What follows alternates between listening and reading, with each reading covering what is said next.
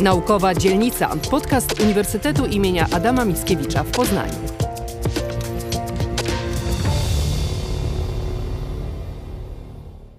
Dzień dobry, Przemysław Stanula przy mikrofonie, Naukowa Dzielnica. Dziś z nami dr Maciej Frąckowiak, dr Małgorzata Kubacka i profesor Ryszard Necel z Wydziału Socjologii UAM.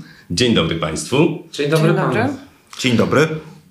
Porozmawiamy chwileczkę na temat raportu o życiu codziennym w kryzysie energetycznym. Co to za raport?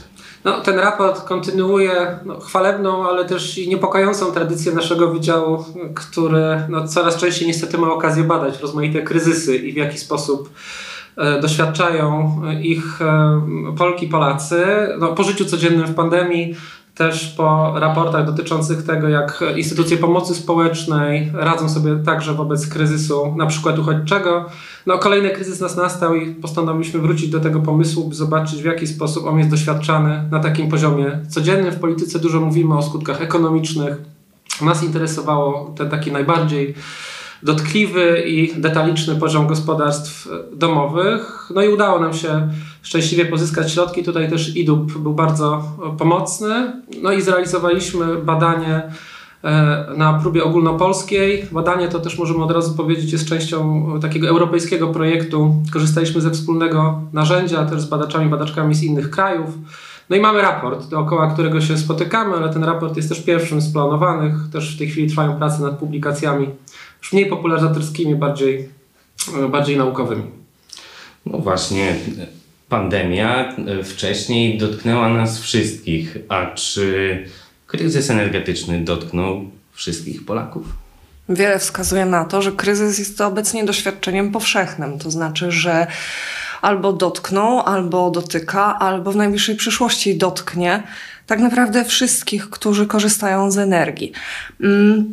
To oczywiście nie oznacza, ta powszechność kryzysu, ona nie oznacza, że każdy doświadcza kryzysu dokładnie w taki sam sposób, albo że kryzys dotyczy w takim samym zakresie wszystkich osób. Więc warto jest zwrócić uwagę na to zróżnicowanie.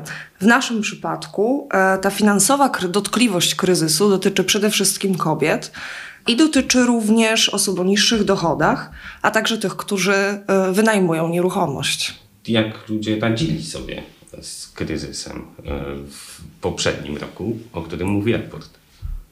Na pewno można powiedzieć o strategiach, które my sobie określiliśmy, tak roboczo strategiami ekstensywnymi, czyli takimi strategiami, które wymagają sporo energii, wymagają zaangażowania, a są słabo efektywne, które nie przynoszą zbyt wiele faktycznych korzyści.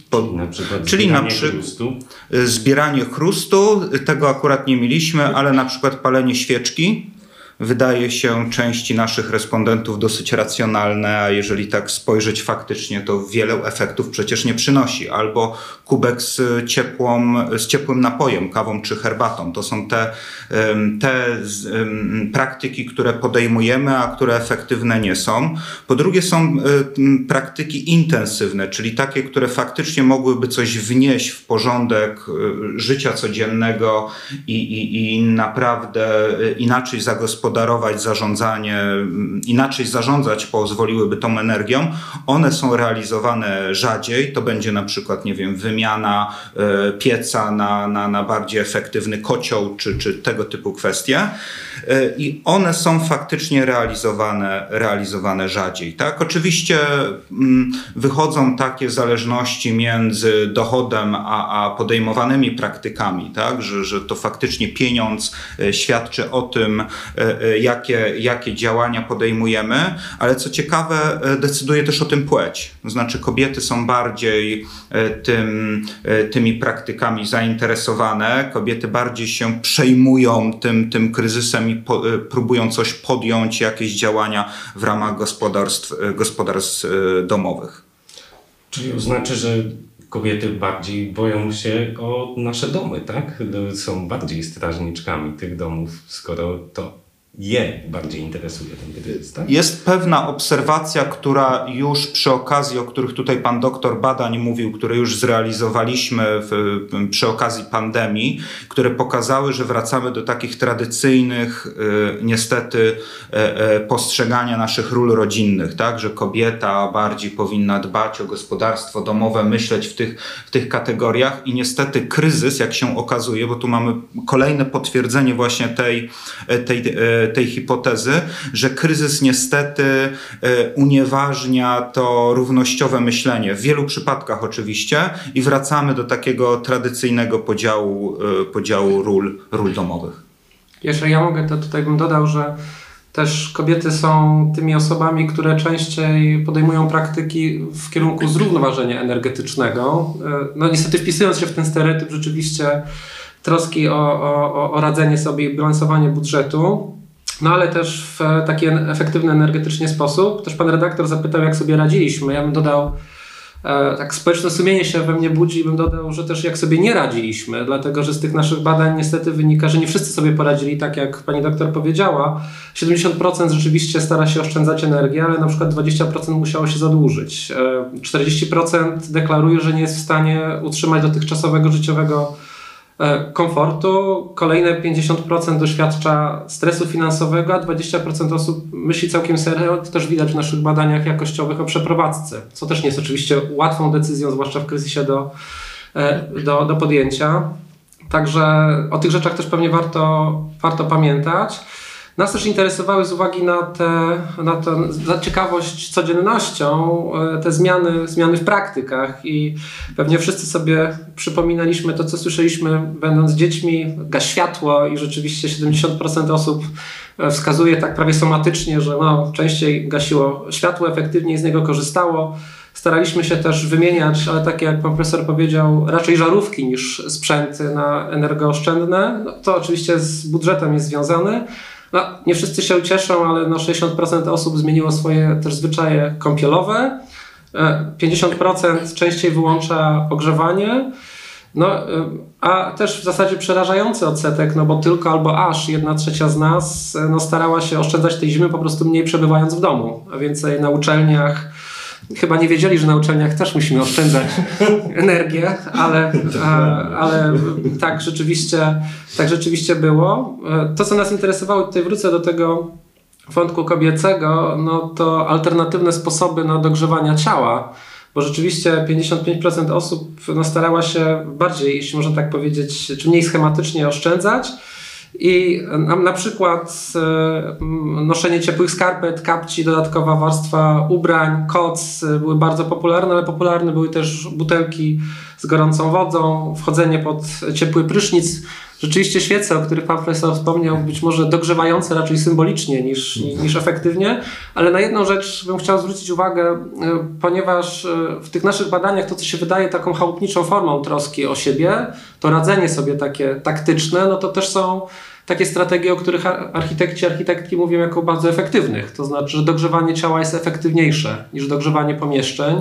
Więc możemy też za chwilę porozmawiać o tym, na ile to doświadczenie zeszłego roku, bo nasze badania były zeszłej zimy prowadzone, być może czegoś nas uczy na potem. I tutaj tylko koleżeństwo zachęcę i pana redaktora wspomnieniem, 90% osób chce kontynuować oszczędzanie, nawet jeśli no, te ceny energii, chyba nikt w to nie wierzy, ale spadłyby.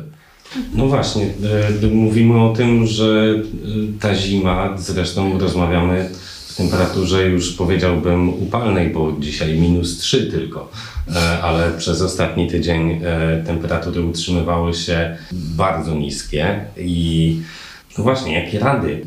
Co płynie z tego raportu? Czy w tym roku, skoro jest ta wysoka chęć, tak, ponad 90%, żeby utrzymać ten trend, to jakie rady mamy dla osób, które chcą się dogrzewać poza systemem, który znamy jeszcze z lat poprzednich, że tak powiem? To ja może jeszcze tylko dodam, że nie tylko te sposoby dogrzewania się i oszczędzania energii badaliśmy, ale sprawdziliśmy też, czemu służy tak naprawdę oszczędzanie energii. I w przypadku 70% badanych to oszczędzanie służy przede wszystkim oszczędzaniu pieniędzy. 51% z kolei twierdzi, że to jest zapobieganie zmianom klimatycznym i że to jest też zapobieganie przerwom w dostawach prądu. Podejrzewamy, że to może mieć ta taka trochę egoistyczna, instrumentalna orientacja. Ona może być problematyczna w dłuższej perspektywie, zwłaszcza, że ten kryzys ma tendencję do tego, żeby się pogłębiać, a nie ustawać, więc na pewno konieczne są też tutaj takie działania, które mają charakter systemowy, czyli tak naprawdę trudno jest mówić tylko i wyłącznie o oszczędzaniu energii z perspektywy pojedynczych gospodarstw, choć to się oczywiście składa na pewną całość, ale warto też wspomnieć o takich rozwiązaniach, które mają charakter polityczny, tak? Czyli to zaangażowanie powinno tak naprawdę wypływać ze strony państwa. Tak. To ja chciałem skomentować to, co koleżanka przed chwilą powiedziała, bo to wydaje się bardzo ważne, że powinniśmy angażować się politycznie, nie w sensie makropolityki, ale naszych społeczności lokalnych i zacząć dbać o dobro wspólne. Tutaj pan redaktor pytał właśnie, co powinniśmy zrobić. To właśnie to. Powinniśmy angażować się w ruchy ekologiczne, powinniśmy być bardziej świadomymi obywatelami na poziomie naszych wspólnot, naszych społeczności, edukować innych, angażować się w działalność wolontariacką, która miałaby przynieść korzyść naszemu środowisku. To jest ważne. To jest istotne, powiedziałbym, że to jest kluczowe, a tego też zabrakło w postawach naszych respondentów. Bo jeżeli mielibyśmy to skwitować jednym zdaniem, to chyba trzeba by było powiedzieć, jeżeli umiesz liczyć, to licz na siebie, ponieważ większość z nas jest przekonana o tym, że w czasach kryzysu możemy liczyć tylko na siebie. Ewentualnie oczekujemy też tego, żeby pomogło nam państwo, jako taki dosyć abstrakcyjny, makrostrukturalny twór, który miałby teraz przyjść i nam to w jakiś sposób pomóc, a nie potrafimy trochę wziąć spraw w swoje ręce, czyli nie potrafimy zaangażować się na poziomie naszych lokalnych wspólnot i pomyśleć troszeczkę o tym, o środowisku jako o pewnym dobru wspólnym, w które musimy się angażować, często pomimo kosztów i wyrzeczeń, jakie za tym stoją. Tak? Myślimy o tym, żeby radzić sobie ze środowiskiem, ale na poziomie swojego gospodarstwa domowego, a nie naszej społeczności. I myślę, że to jest z jednej strony niepokojące, ale to jest też duże zadanie, ogromne zadanie dla elit symbolicznych, naukowców, dziennikarzy, lokalnych polityków, decydentów, żeby edukować to społeczeństwo, tak? Żeby mówić o tym, że to też jest ważne. Tutaj taka dwocen, widzę też pewną sprzeczność, ponieważ jeżeli nie ma instytucjonalnej pomocy, to ludzie korzystają z tych najbardziej prymitywnych sposobów dogrzewania się, więc dbanie o środowisko tutaj się troszeczkę czasami wyklucza, ale ci ludzie są do tego zmuszeni. Może ja bym tutaj w kontekście tego zobowiązania dla elit symbolicznych dodał jedną rzecz też na takim poziomie tego, co możemy sami zrobić, ponieważ powiedziałbym po pierwsze, że nie zawsze to, co nam się kojarzy z takimi prymitywnymi rozwiązaniami, jak na przykład dodatkowe warstwy odzieży, rozgrzewanie się płynami i tak dalej, to są najmniej korzystne. Czasami z punktu widzenia wyzwań klimatycznych właśnie tutaj jest odpowiedź. I to, co było dla nas zaskakujące, kiedy przyglądaliśmy się tym sposobom radzenia, no to w jaki sposób różne osoby różnie korzystają z tego, co pan nazwał tymi taktykami dociepleń. Na przykład no rzeczywiście butelka z wodą bardziej popularna wśród kobiet, no pewnie z uwagi na skojarzenia, doświadczenia też menstruacyjne. Z drugiej strony no, osoby o najniższych dochodach unikają przynajmniej przyznawania się do tego, że dochodzą kolejne warstwy odzieży, kapcie i skarpety, być może dlatego, że zbyt silnie kojarzy mi się to po prostu z biedą i nie chcą w ten sposób o sobie myśleć, też się w ten sposób pokazywać, a z drugiej strony tylko osoby najstarsze i najmłodsze sięgają po futra, już wszystko jedno, czy z prawdziwego futra, czy gdzieś tam z recyklingu, no bo osobom około 40-50 lat no się to kojarzy z siermięcznym socjalizmem. I teraz chciałbym powiedzieć o tym, że To jest taka, myślę, ważna nauczka, że po pierwsze, no, róbmy rzeczy, które mają sens, a nie tylko te, które wydaje się nie przystoją. Jak jesteśmy mężczyzną, to raczej musimy ogrzać pomieszczenie, a nie tam przykrywać się kocykiem. Ale z drugiej strony też tak sobie myślę, że w Polsce mamy dosyć szczególny problem, ponieważ no, tak jakby chodzenie w majtkach po dużym pokoju w środku zimy było mianą zwycięstwa człowieka nad cywilizacją, a Polaka nad socjalizmem. I kiedy my mamy te porównania międzynarodowe, no to się okazuje, że ta ciepłolubność jest dosyć specyficzna dla nas i wcale nie musimy mieć aż tak ciepło w domu, pomijając oczywiście osoby chore, starsze i tak dalej, więc wydaje mi się, że ten kryzys też uczy nas tego, żebyśmy zobaczyli, co z tych naszych praktyk można wymienić na lepszy wzór, bez jakiejś szczególnej straty, oczywiście z całą tą wrażliwością społeczną, o której powiedzieliśmy sobie przed chwilą, więc myślę, że tutaj to takie zbiorowe imaginarium też jest do przepracowania, jeśli chodzi o zrównoważony sposób gospodarowania energią. Trzeba też dodać, że ten kryzys nie wydarza się w socjologicznej próżni. To znaczy, że tak naprawdę ludzie, którzy radzą sobie z kryzysem energetycznym, radzą sobie nie tylko z tym kryzysem konkretnym związanym z energią, ale też radzą sobie z kryzysami, które dotyczą choćby ekonomii, tak? Czyli część tych działań, które są zorientowane na oszczędzanie de facto zasobności finansowej gospodarstw domowych, jest zorientowana, czy jest spowodowana tak naprawdę tym, że ludzie są zmuszeni do tego ze względu na wzrosty cen. Czyli zawsze jest to taki kontekst, który wpływa na to, jak my sobie radzimy i co tak naprawdę jest tym czynnikiem, który gdzieś wpływa najsilniej.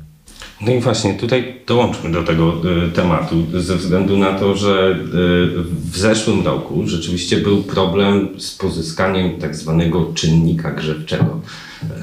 Był to dosyć spory problem. Rząd oferował zbieranie chrustu, obiecywali przywiezienie węgla.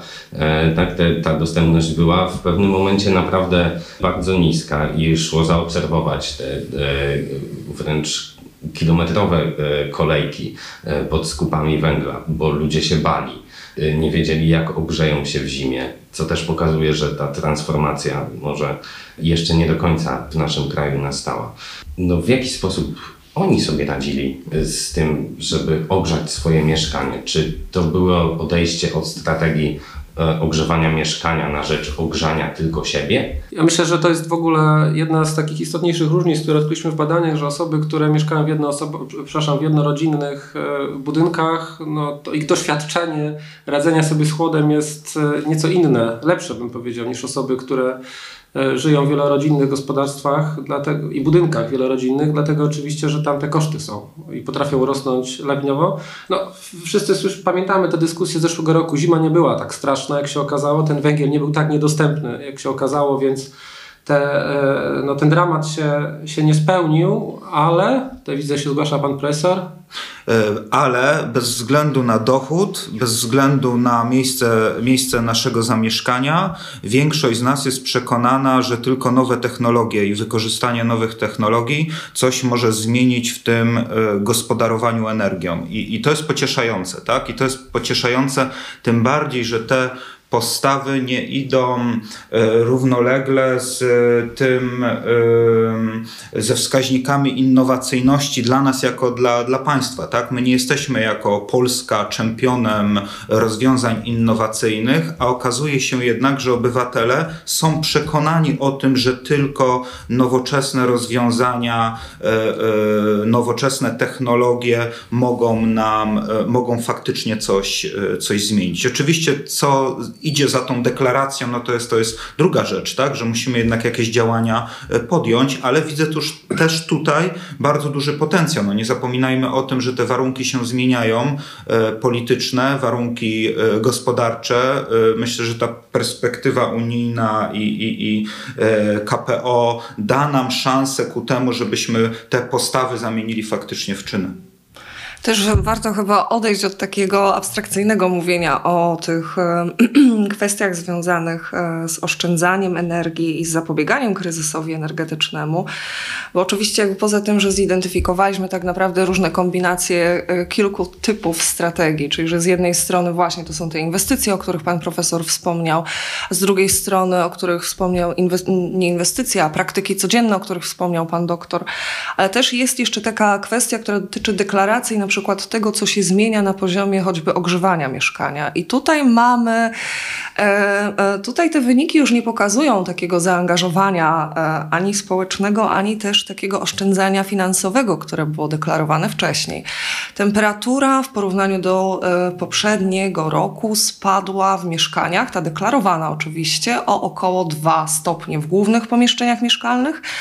Zaś w tych pomieszczeniach, które głównymi pomieszczeniami nie są, to są niecałe 3 stopnie Celsjusza, więc oczywiście te zróżnicowania, one były znacznie większe w przypadku tych osób, które zamieszkiwały budynki jednorodzinne, co prawdopodobnie jest związane z powierzchnią. Efektywny dom po prostu nie może mieć takiej samej temperatury w każdym pomieszczeniu, jeśli jest duży.